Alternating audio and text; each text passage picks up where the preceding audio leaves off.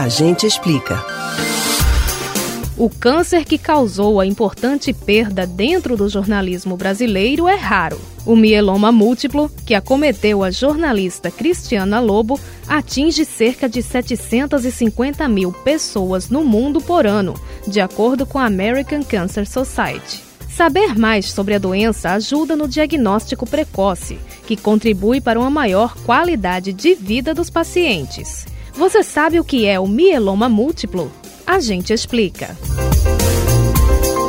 O mieloma múltiplo é o segundo tipo mais comum de câncer de sangue, atrás apenas do linfoma.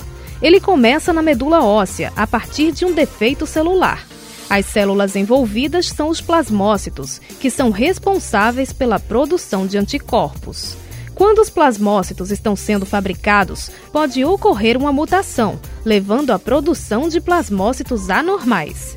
Esses plasmócitos defeituosos se acumulam na medula, formando tumores malignos, os plasmocitomas. Eles atrapalham o funcionamento das células saudáveis e ainda podem danificar a estrutura óssea. Quando existem vários plasmocitomas dentro e fora do osso, a condição é chamada de mieloma múltiplo.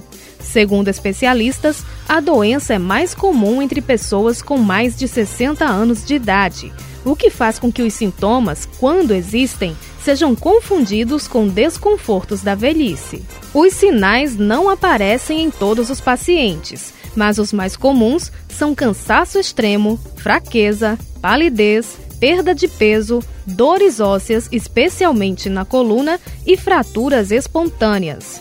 Nas pessoas que não apresentam sintomas, o diagnóstico geralmente é feito a partir de exames laboratoriais de rotina, que apresentam certas alterações. O mais comum é o hemograma. Com os avanços da ciência, já é possível melhorar muito a qualidade de vida de quem convive com o mieloma múltiplo. Os principais tratamentos incluem quimioterapia, imunoterapia, imunomoduladores e, em alguns casos, transplante de células-tronco. Você pode ouvir novamente o conteúdo desse ou outros A Gente Explica no site da Rádio Jornal ou nos principais aplicativos de podcast: Spotify, Deezer, Google e Apple Podcasts. Betânia Ribeiro para o Rádio Livre.